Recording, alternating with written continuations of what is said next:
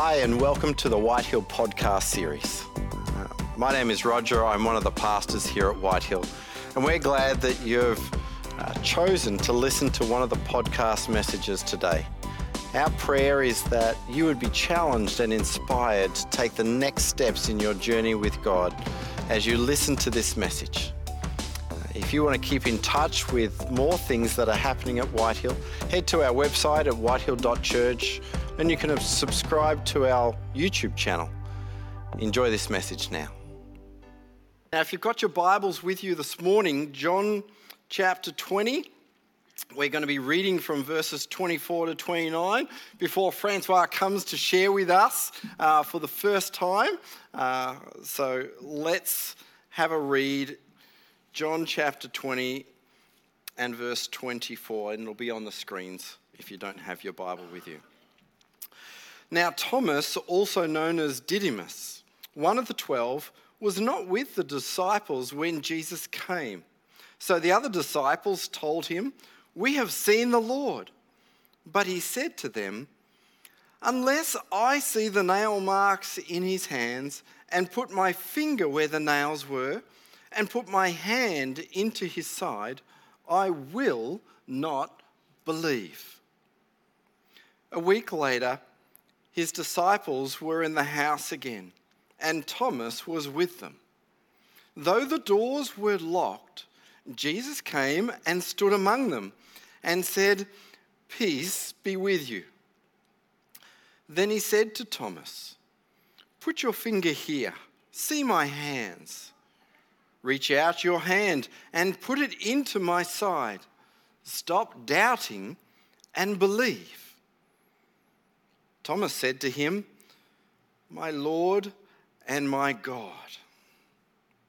Then Jesus told him, Because you have seen me, you have believed. Blessed are those who have not seen and yet have believed.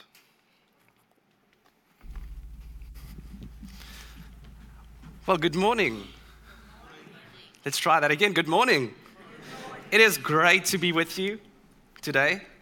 It's great to have some special friends here today that I'll also be jumping in a bit later. But a massive privilege for, for me to be sharing the word today because it's our three month anniversary in Australia today, which is, which is awesome. Um, we stuck out with you guys for three months, so I think there's, there's potential. Um, but yeah, I think it's quite fitting for me just to be sharing the word today, thinking of our own faith journey in, in getting here to Australia and in the end ending up at Whitehill. But I'm going to need your help because my South African English expires at 11 o'clock. So bear with me. Um, was there ever a time that you, for a second or two, maybe wondered about God? I don't want to say doubt, but maybe a little bit of doubt. Let's stick to the word wonder, maybe. But has there ever been a time where you've really wondered, is God hearing me in these challenges that I'm facing? Is God going to provide or is God going to take care of me? And as we dive into today's word, it's really my prayer that God will stir up a new perspective when it comes to your faith and that God will inspire you and encourage you to a deeper faith. Because all these questions sometimes come up and it's a, it's a good thing to have questions because it causes us to revisit our faith perspectives. This past weekend, we celebrated Easter, which was a sad one for us because we were in isolation.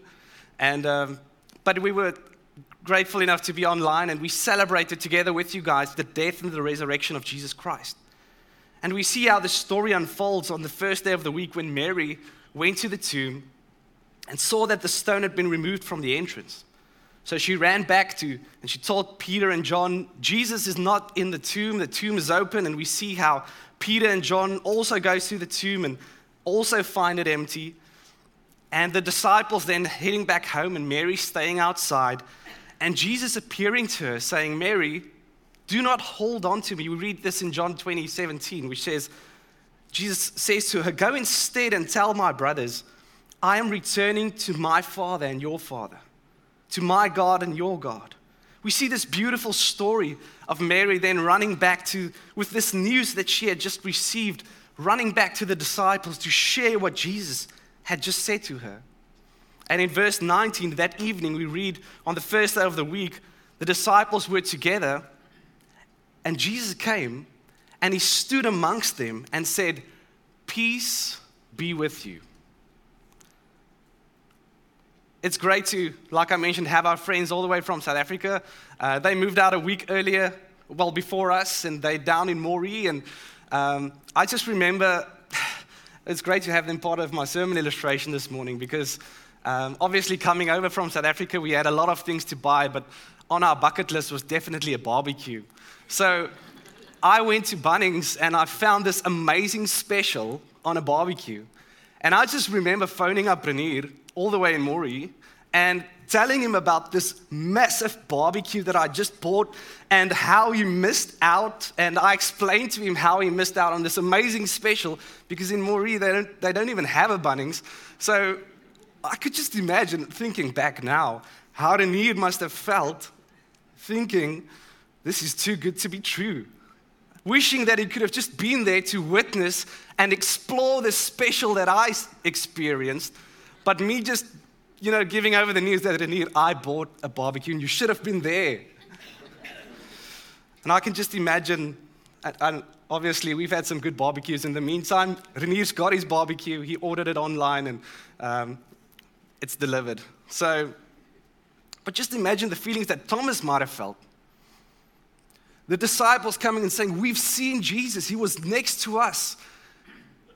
And sort of similar to me explaining about, with excitement about my barbecue, I can just imagine the disciples going on about how awesome this was.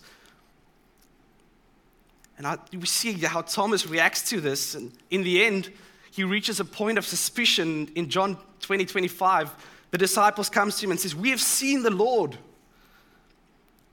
But Thomas says to them, Unless I see the nail marks in his hands, and put my finger where the nails were, and put my hands in his side, I will not believe. I think that was sort of some, something similar that, that Renier said when I told him how, how cheap this barbecue actually was. He was like, That's too good to be true. And we see how Thomas says, You know, guys, this is a great story, but unless I see the nail marks, unless I put my fingers where the nails were, unless I put my hand in his side, I will not believe. He reaches this point of skepticism, of, of wariness, and he concludes that what he is currently hearing is not the truth because he hasn't seen it with his own eyes. And he ends up getting the name and earning the name of Doubting Thomas because of this. We see that Thomas is no man different from us. He is a man for whom faith sometimes in our lives becomes a reality when we see concrete evidence. And to Thomas, it was something of he needed evidence of the resurrection before he believed. I mean, here was Mary. She experienced Jesus at the tomb when he was speaking to her. Here were the disciples. They experienced Jesus amongst them and excited. Jesus standing there saying, Peace be with you. But here's Thomas he did not experience the, Jesus at the empty tomb. He did not experience Jesus in the room. In his specific situation, he questions the other disciples about Jesus and even uh, you know, doubts what Jesus told them in, in Mark 9:31. Jesus comes and he speaks to the disciples and he says, The Son of Man is going to be delivered into the hands of men, and they will kill him, and he will rise after three days.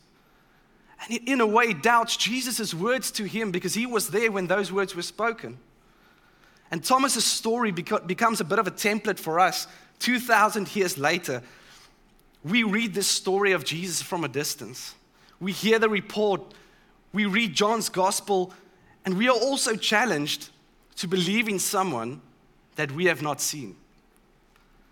Some still struggle and are stuck in their faith because of this. They're stuck in their faith journey because they simply need concrete evidence. They want to, under, they want to understand before they believe. And the good news is that God goes the extra mile for those who doubt. Jesus heard Thomas's challenge in chapter 20, verse 25. And if we read in John 20, 26, a week later, his disciples were in the house again and Thomas was there. He was in. He could, I mean, he was at Bunnings.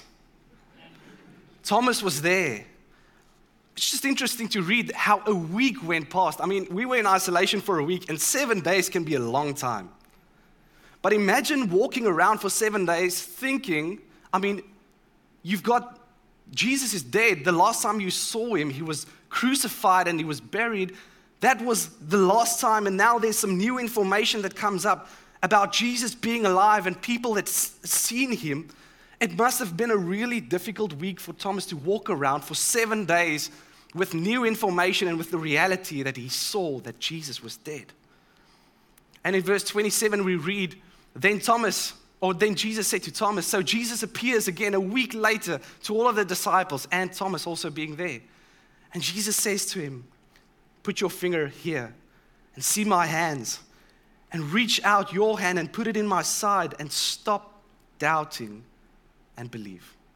Jesus meets Thomas in his doubt. Jesus provides the evidence Thomas demanded, and he appears to Thomas. And it's just beautiful the way that Jesus, it's the statement, stop doubting and believe. And this exhortation of stop doubting and believe has a fine rhythm in the Greek, which says, do not become unbelieving, which is the Greek word apistos, but become believing. Thomas is being challenged to build his faith on, on something different. Jesus wants Thomas to see faith from a different perspective. Jesus changes the definition of faith in that moment. You see, our definition can easily become one of seeing is believing. Where Jesus challenges Thomas and says, Thomas, believe, then you will see. The climax of this passage comes in chapter uh, well, verse 29. The first half of this verse is, is a statement, it's not a question. In verse 29, Jesus told them, told him, Because you have seen me, you have believed. And he ends off with this saying, Blessed are those who have not seen and yet have believed. Jesus, it's interesting the way that Jesus approaches Thomas with this because my first reaction would have been something of, Yeah, Thomas, are you happy now? You've got your evidence. Is this good enough now? But we see how Jesus reacts. He says, Thomas, here I am. Jesus didn't say to him, Have you seen me? You you're seeing me now. Is this good enough for you to believe? But Jesus simply cites the fact that because you have seen me, you now believe. But in this, we see that Thomas's faith was anchored in his sight. And although Thomas saw Jesus, Thomas wasn't really at the ideal place in his faith journey and in his faith perspective. Sometimes we might also be at this place in our faith journey. We also want some concrete evidence sometimes when we need to believe something. Sometimes God's word sounds too good to be true to us. And we are human, and God understands that. Sometimes things get overwhelming, life gets challenging, and then we hope for a sign so that we can just believe. We hope to see something that will just encourage our belief. But that, like we saw in the case of Thomas, is not the best place to be. It is sometimes the human place to be because we're all human. But it's not the ideal place because we can very easily make the same mistake that we see in the Old Testament that a figure by the name, a man by the name of Gideon made. Gideon in Judges 6, we read the story of how the Israelites were constantly attacked by the Midianites. And the, an angel of the Lord appeared to Gideon because God wanted to free the Israelites. And we read in Judges 6:12 when the angel appeared, he said to Gideon, "The Lord is with you, mighty warrior." And Gideon replied, "But what but if the Lord is with us, like why is all this happening? Why all the struggle? Did the Lord not bring us out of Egypt? Then the Lord commanded him Listen, Gideon, I'm here with you. Go in strength and rescue Israel. I'm sending you. And Gideon reaches a place again where he questions the Lord. He, he questions the fact of his own ability, saying, But how am I going to do that, Lord? How am I going to save the Israelites? And again, the Lord assures him in verse 16 and in verse 17, we see how Gideon actually reaches a, a space where he requests a sign from, from God, saying, God, but If this is really true, if this is really what you want me to do, give me a sign. And we see how God actually gave him a sign, even in his doubt. But this is the danger of maybe sometimes wanting to see before believing. Because Gideon's story actually ends so tragically. In the end, we see in Judges 8:27 how Gideon lost his faith in God and he made an idol, his own little God that he could see because his spiritual journey was anchored in sight. His spiritual faith journey was anchored in sight. It was anchored in seeing is believing. If I can just have another sign, then I will believe. And we need to guard ourselves against an, that approach in our journey with God. And let's be open to the same experience that Thomas experienced. Because Thomas was found in his doubt. But other than Gideon, he was moved to a place of believing is seeing. Thomas started off with a seeing is believing attitude and perspective on his faith, but he shifted and he took the, the invitation from Jesus and moved to a place of believing is seeing. And tradition teaches us that Thomas actually went to India to spread the gospel and died a martyr.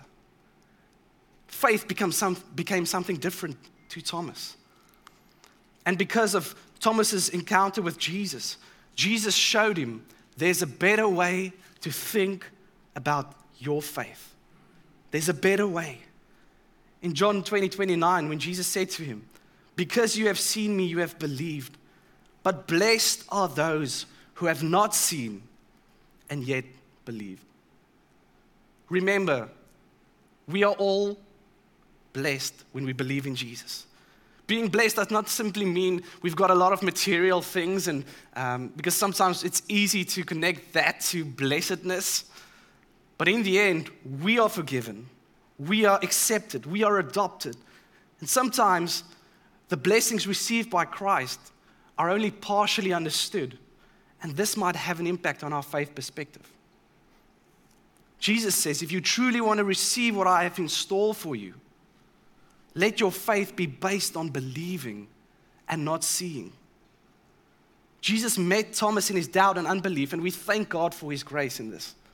Because sometimes we all also find ourselves in those spaces and areas where we doubt and wonder. And thank God for the grace. Thank God for, for Him reaching or meeting us at these low points of our lives when we first want to see before we believe. But just as, Tom, as with Thomas, Jesus doesn't want to leave us in that space. He wants to move us because Jesus' way of faith is believing and then seeing. We see in these two verses two different approaches to faith. One is based on sight, and one is based on believing.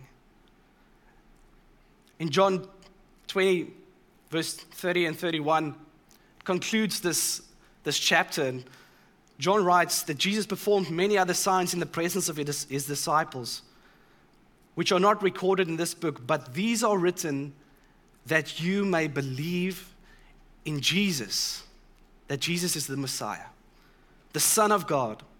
And this is, this is the highlight of it. And that by believing, you may have life in His name.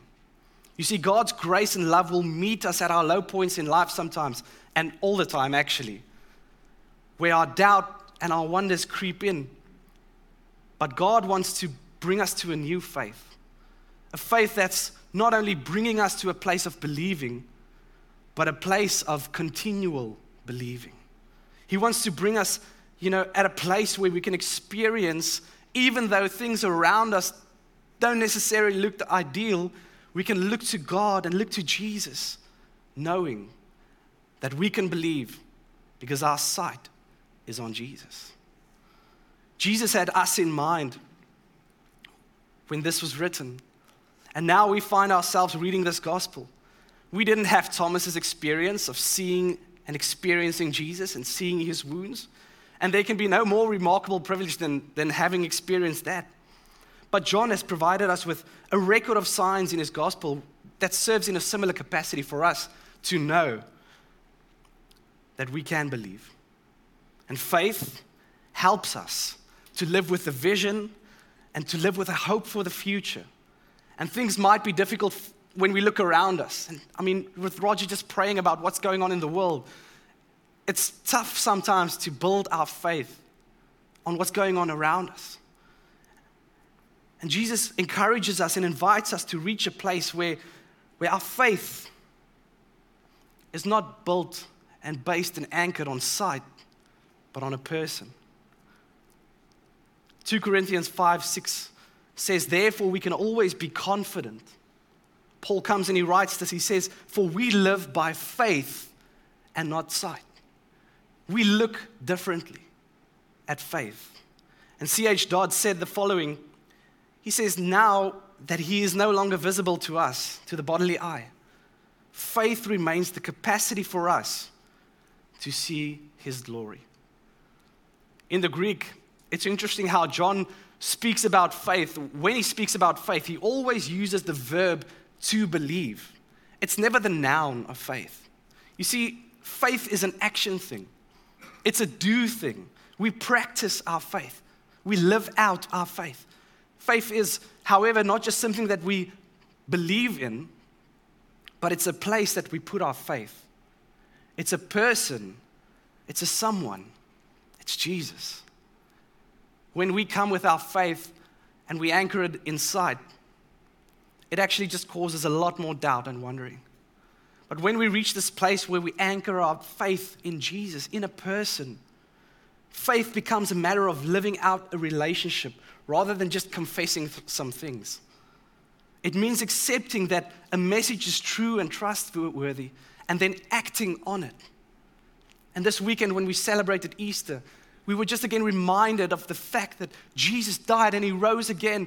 And that's great, but there's a next step that needs to take place in our lives. It's, it's acting on that. And Hebrews 11:1 is such a beautiful illustration of this faith in action, which says, Now faith is confidence in what we hope for and an assurance of what we do not see. And then faith becomes an action. And it's our invitation. God, and Jesus extends this invitation to us, saying, Anchor your faith in me. Don't anchor your faith in what's going on around you. Anchor your faith in me. And let your faith turn into action. Let's live out our faith because that leads to the blessed life that Jesus has in store for us. In my own life, we had to learn in the last year to trust in God. For me and Angelique, we were convinced that God's plan was for us to come to Whitehill. Our journey to Whitehill, and I don't want to get emotional because it's. I'm not crying, you're crying. Our journey to Whitehill was where we were challenged to redefine our faith. We were challenged to redefine our perspective because one thing we had to remember is that faith is a journey. And I want to encourage you today faith is a journey.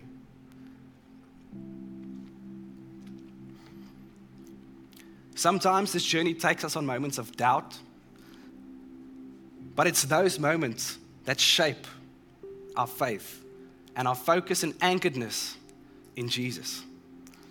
So, as my conversations began with Roger about the possibility of moving 13,000 kilometers to a foreign country, to people or to rugby teams that we don't like, doubt quickly formed part of our journey. I mean, it's not just simply moving a house to somewhere next door. It's pulling up our South African roots and planting it in a new culture and world. At that stage, in May last year, we bought a house, so financially it looked impossible for us to even think of immigrating. COVID was obviously making things really interesting. And our visa task was a daunting task because there was, you guys were a prison, it was shut, no one could get in. And we were walking around with doubts like, is this going to happen? Like, for this to happen, there's a lot of things that needs to fall in place.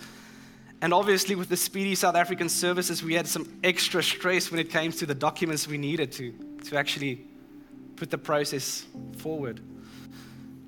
There were many doubt moments for us as a family. God, is this the right thing? Questioning God. Are we making the right decision? We reached the point in our relationship with God where we were like, God, if this is the move we should make, give us a sign. And we quickly realized that there's no time for signs. We couldn't wait for signs. God is challenging us to shift our faith perspective. I resigned at the church, ended off end of November. We were supposed to fly out on the 16th of December. Five cancelled flights. I didn't have a job. Talk about doubt. God, are we doing the right thing? January came, still didn't have a job, still wasn't in Australia, still didn't have flights. But we, we quickly realized that our faith can't be based on sight. This is a type of faith that makes us more doubtful and nervous and uneasy. We realize that the invitation from God is to just put our faith in Him and not on what's going on around us. And once we made that decision, we were filled with a peace that was truly unexplainable all the doubts crept away. And people were asking us, Are you sure you're making the right decision? And we said, Yeah. And once we made that decision of placing our faith in a person instead of being anchored in what's going on around us, faith, a peace were on us that surpassed our whole understanding. And the invitation this morning, hearing Jesus' words to Thomas, saying, I'm finding you in your doubts, but I've got something more in store. I've got a new faith perspective in store, and it, it's about you anchoring your faith in me and not in what you're seeing. Because in the end, like John ends off this chapter saying, that belief leads to life. The invitation this morning from Jesus to you and me is moving from a place where we're looking for signs that's going to lead to, us, lead to us believing and rather moving to a person that's going to fill us with a hope and a vision for the future. I want to ask you to just close your eyes for a minute. Just think of your own journey, your own faith journey, and maybe the current faith perspective that you've got in the situations that you're dealing with. Maybe things are looking pretty, pretty crazy around you now, and impossible, maybe hard to believe. And the invitation this morning from Jesus saying, I'm encouraging you and I'm meeting you in your doubt or questions. I'm meeting you in at this maybe low moment in your life where you're wondering and waiting for signs. I want to shift your focus to me. I want to shift your focus to life and to a new faith perspective. And if that's you this morning, I want to ask you to just, in your heart, as we're sitting here, eyes closed, just make this decision and maybe in your own words say to God this morning, God, I want to believe. I'm not so worried about seeing anymore. I just want to believe because I know that, re- that leads to real seeing. Just in your heart and in your own words, let's give it to God this morning before I pray. Because God wants to move some perspectives this morning.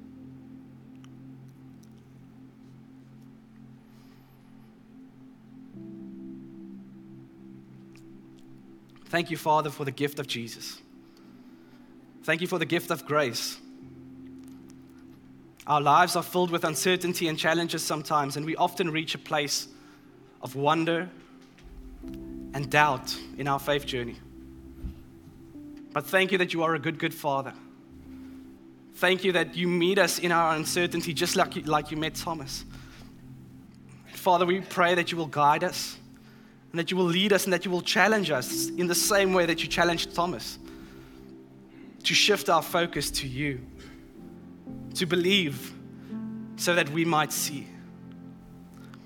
I pray, Holy Spirit, that if there's anyone stuck in their doubt this morning, that you will meet them and that you will journey with them through their doubts.